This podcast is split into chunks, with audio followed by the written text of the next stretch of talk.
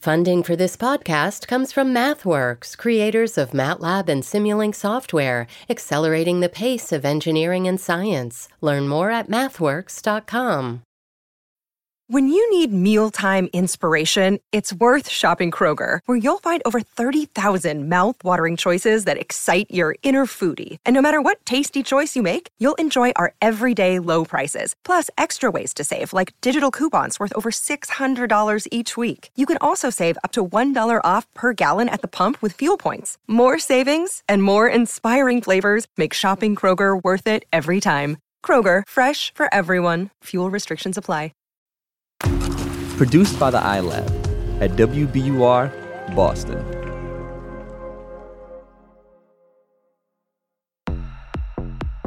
You know those stories about how some enterprising young person paid off their student loans in record time?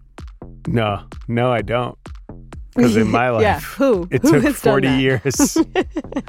no, I'm just kidding. Yeah, yeah. Like uh, advice like save on rent and live with your parents, for instance. Or, hey, cool it on the avocado toast, will ya? Skip the Starbucks, make your coffee at home. Oh, man. Yeah, the advice is kind of ridiculous, obviously. Like, get in a freak accident and use the money from your legal settlement to pay off Freddie Mac. Or be born to very wealthy parents. Mm, that always that works. one. Yeah, that's Yeah. a good move. Well, a woman named Zoe Roth is about to pay off her student loans at the age of 21. Yeah, I'm thinking about moving to Hawaii or something for like a few months. She graduated from a public in state school, the University of North Carolina at Chapel Hill, in the same town where she went to elementary and high school.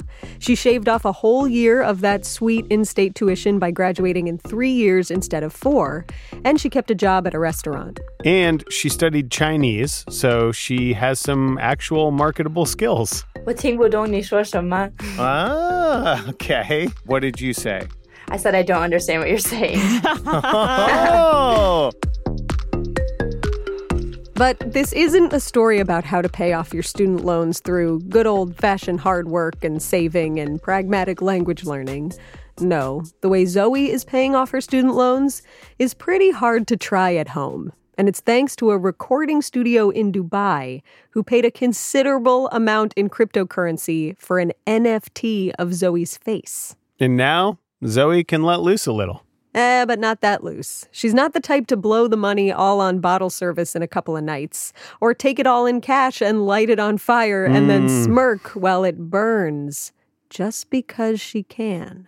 I mean, she's still even careful when it comes to her coffee. My go to order is a lavender oat milk latte until I find something better. That's what I ordered, but it usually ends up being like $7, so maybe I should shift away.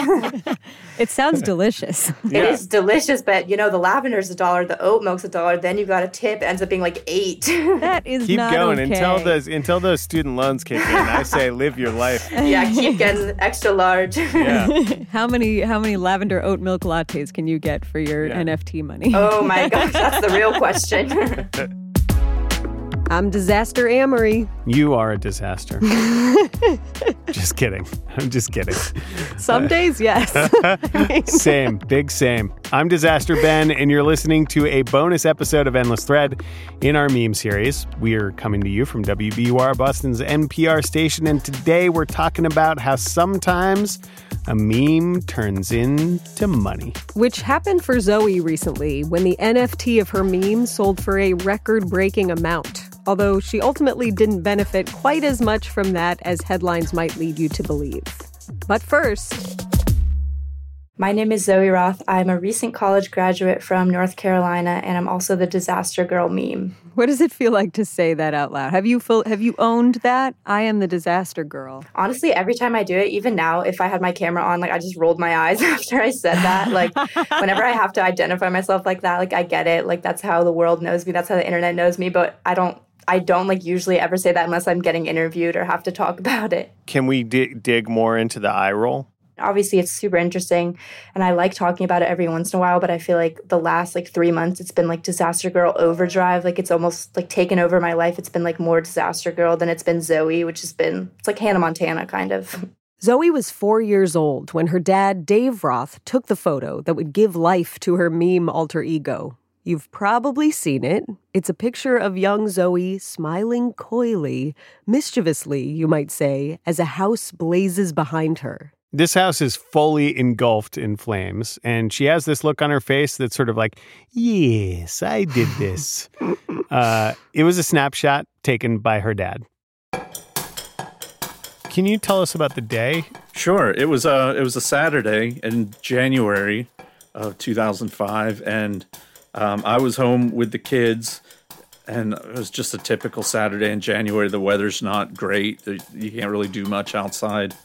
And my wife was away. I, I, I don't remember, but she came home, and she came inside and said, "I can't believe you're not at that huge fire up the street."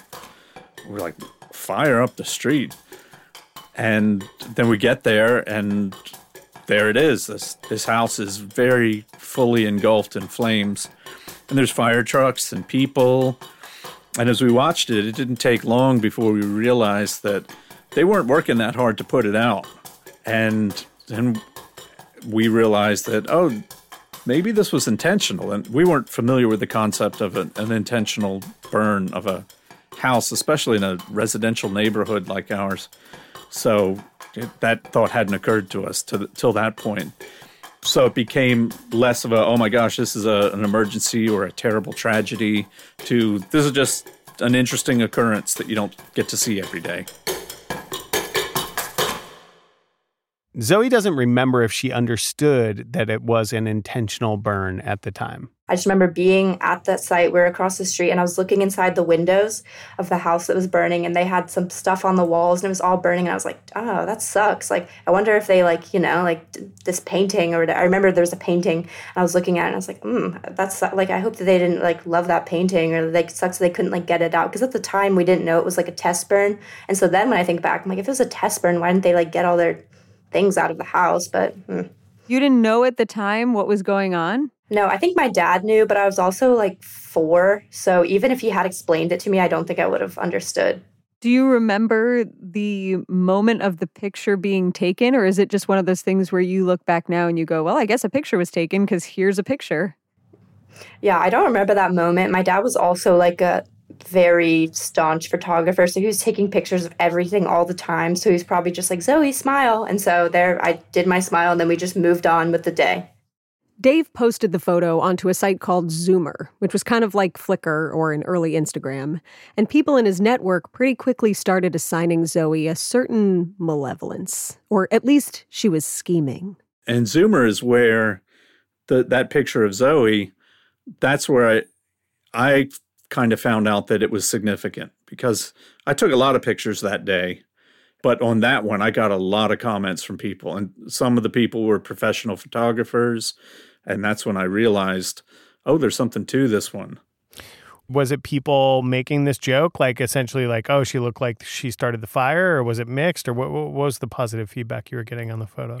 Yeah, there was there was there was a lot of that, like, oh my gosh, she looks like she she started that fire, and many comments about the Zoe looks like she was up to something. Then I, I really took that to heart from that point and and realized what they were talking about. Did you put a caption on the photo when you submitted it or a title or anything like that? Yeah, I think at the time I was calling the photo Firestarter because it had reminded me of the kind of the iconic image from the Drew Barrymore film. and uh, so later, so you leaned the, into the you leaned into the mythology. I did absolutely. You got to work with what you got. So I did, th- yeah, I did that, and it wasn't until later, and I have no idea who came up with the term "disaster girl." Um, that it wasn't us. Somebody did, and that just kind of stuck and overtook it. Zoe actually wasn't the only Roth offspring out at the fire that day. Zoe's older brother, Tristan, was there too. Was the photo an accurate avatar for Zoe's personality at the time? No, not at all. Zoe, uh, she was a really easy kid. Um, didn't give us much trouble at all. Um, did well in school, made friends easily, still does. That that's another part that makes it fun for us to, to have it look like she was this, you know, this handful. Tristan, same story or different story? He was more of a handful. Um, that, that's probably we. I joke with Zoe that she basically raised herself because we were busy with him. But not not that he he would have started fires or anything. He wasn't a, a bad kid, but he definitely um, required more attention. Him in a picture like that would probably, if you knew him, you might think that was that was more in line with his personality than hers for sure.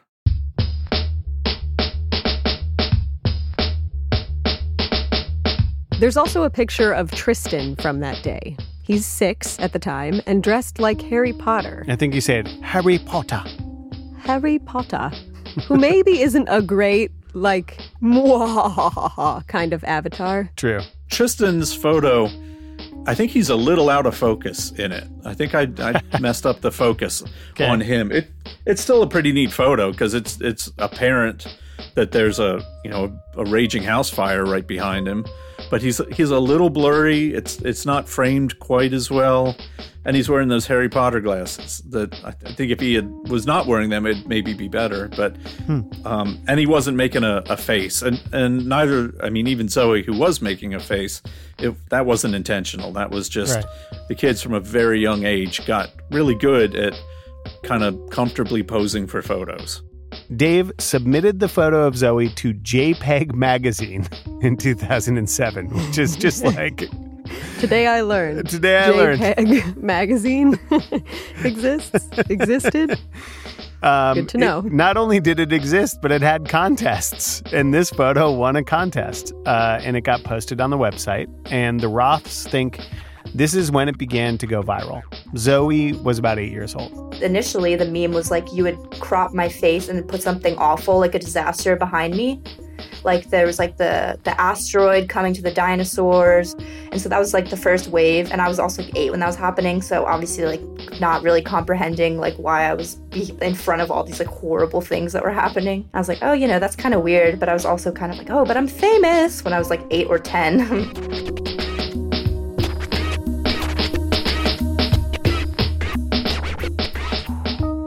course, since Zoe was so young when the picture was taken, it wasn't like people were seeing her on the street and recognizing her as Disaster Girl.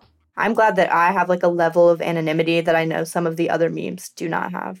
Over time, though, it did pop up, especially as the Disaster Girl meme continued to have staying power, both as something getting posted online and, for instance, as a meme included in a card game called What Do You Meme? Both of the people that I've dated before, they knew about the meme before they knew me, and one of them like actually had the game in his house. Like he's like, oh, I played that game with my family. I'm like, that is so weird. Like I get it. Like the What Do You Meme game is very popular, but it's still like that's so crazy. Like you've seen my picture probably 10 years ago and now we're dating but my boyfriend now actually doesn't have any social media so he had seen it but that's kind of nice because while this is all happening he you know doesn't have any social media at all so it's a nice like opposite like grounding For the most part, Zoe has not had any issues with being meme famous. And the family even made some money off of the licensing of the image for things like that card game, with some mixed success. And then along came NFTs, non fungible tokens. The NFT trade is kind of like art collecting, except instead of a physical painting, it's something digital and its value is stored in the cryptocurrency Ethereum. How did the um, how did it even come up to sell the NFT? So we hadn't like heard about them at all. And then I think sometime in February or March, someone with a sketchy email emailed us and was like, I'm interested in selling your meme as a digital token for six figures. So I forwarded it to my dad and we're like, what is this? What's an NFT? Like, I've never heard of any of this. So we were doing our research and a few people, a few other people, like services, were like, hey, we can sell your NFT for you. Like, we can, like, we'll do all the hard stuff. We'll get the cryptocurrency. Like, we'll figure out when to mint it, but like, we can do it for you. And then eventually we were- like, what if we just do it ourselves? Do you know who purchased your NFT? Yeah, it was this guy named 3F Music. He's buying all of the like I think he's bought pretty much all of the memes from that have sold. He also bought uh, Charlie Bit Me the video. What do you do you know anything about this guy? Um, I think I know he's in the Middle East, and he like when you look on his Instagram, it's like a like a audio like a sound producing studio Uh-huh. or something. After he bought it, he like messaged me on Twitter and was like, "Thank you," and I was like, "Thank you, sir." Actually, I think I need to thank you, and that was the only time I'd ever talked to him. But yeah, it's I have no idea. Everyone's like, what's he planning on doing with these? Like, why is he like buying them all? like, does he have like a plan? Like, I have no idea. A note about 3F Music. They have bought several high profile NFTs of memes. The music studio, or whoever owns it, has bought more than 100 NFTs just this year. And when they enter a bidding war for an NFT, the price goes way up. So Zoe's NFT sold for 180 Ether at the time of the sale. That translated to about $500,000. Now it is up to almost $700,000 in value, which is enough to pay off that first year of college and then some. But all of that money isn't just Zoe's. She split her crypto fortune with her family four ways. Remember, her brother Tristan, the kid dressed like Harry Potter, Harry Potter, excuse me, was there that day too. And so the Roths always wonder could he have been Disaster Boy? So, for as long as we've done negotiations pre NFT and NFT, me and my dad mostly have done like a 50 50, like for at least like smaller things, because most of the time it's like a $500 something or other $500 interview or $500 like I sign something or there's like a game that comes out and we split it. with the NFT, where we also had to discuss this. We're like, what are we gonna do? Like, there's four people in our family, like my mom and my brother, and my dad's like, well, Tristan could have been disaster boy. Like, that wasn't his fault that he didn't get famous. And I was like, obviously, oh, I know screw that. that, like, Dad. screw that. I know, That's but I'm also not, not gonna like, you know, I don't need all this crazy amount of money. Like, my brother's also in school. He also has student loans. Like, I don't want like I want him to be financially stable as well. Like so we ended up just splitting it between my family like evenly. That's very kind of you. Thank you. Also, technically, her dad owns the photo. I took the picture, I own the copyright. Like if we had taken this photo and sold it to whatever, um, it would have been like a release from me, the owner, and then a a model release. And Zoe at the time was a minor, so it would have been me signing a model release for her. And th- this is something that they'll inherit when I die, and it'll go to both of them. You know, this could have been either of them. It it doesn't make sense that that um, just Zoe would get it when it it could have been either. And and the both kids are pretty cool with that. How come you didn't just say it's yours? Just give it to her. Yeah. Well, yeah, I could have, at, at but at what point? You know, because I this isn't ex- quite this, but like trust fund kids or, or celebrity kids that come into a you know a lot of money at a young age. You know, often it's not a blessing. Often it's ends really badly. So, um, you know, we we certainly wouldn't want to do that. We wouldn't hurt your kids by by doing something like you know, giving them more than they can handle. We should note, and Dave knows this, that Zoe isn't the type to blow a fortune of any size on impermanent luxury. I'm not going to just like take it all out right now and just start like living like a crazy person. Like I'm obviously still going to work. It's just it's kind of nice to like have to know like I could like fall back on it or if I need to like put like a down payment on a car or a house eventually, like that's probably what I'll use it for. Like I'm not going to stop working obviously.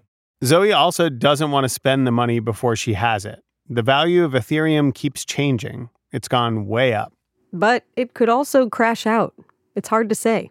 At least after it sold, it like Ethereum almost doubled in like two weeks. And we're like, geez, like this is so crazy. Like obviously it's super volatile and when it goes down, it's like awful. But as long as it keeps doing well, we're kind of like, uh, like it's super tricky. We honestly like have no idea what to do.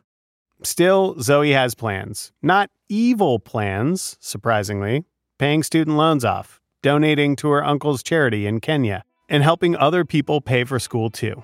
I feel like scholarships, just like higher education in general, is like super inaccessible, and I needed like help. Like I was always on this like scholarship websites trying to figure out like how to get a scholarship, and obviously like the problem is not like get making one scholarship isn't going to solve like the entire problem of inaccessibility of higher education, but hopefully like it would do a little to help, you know. So, Amory, we really wanted to talk to Disaster Girl, um, and she has an interesting story, um, in part because of the bullet that she's dodged in comparison to other people who have become famous on the internet, right? Where she had this picture taken of her when she was a little kid, and she's managed to, uh, and her family has managed to make a bunch of money off of it. but she's not really like recognizable when she moves around in the world. And, um, you know, it may have been tough sometimes, but I, I think in a lot of ways she's she's in, in, in pretty good shape as meme subjects go, um, at least in terms of what they've faced.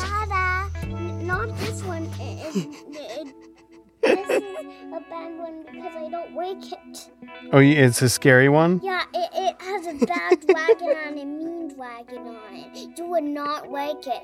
It has a bad dragon and a mean dragon, and I wouldn't like Ben's it. child has snuck into his home recording studio and has taken over the Disaster Girl taping. And I think we should just leave this in Okay. because it's like a it's All like a beautiful message of children suddenly becoming suddenly getting the spotlight and they don't even know it. Someday she'll be famous for um, wanting to make sure that the bad dragon TV shows don't um, get played for her and her brother because, you know, because in our family we don't really believe in bad or good dragons. All dragons have the capacity to be bad or good. Man, preach, preach, little one. I couldn't have said it better myself. All right, hold on a second. We can go turn the TV off.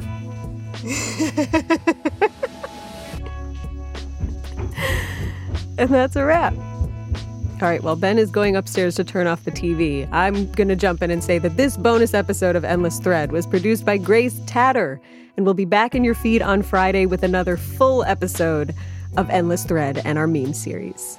Bye.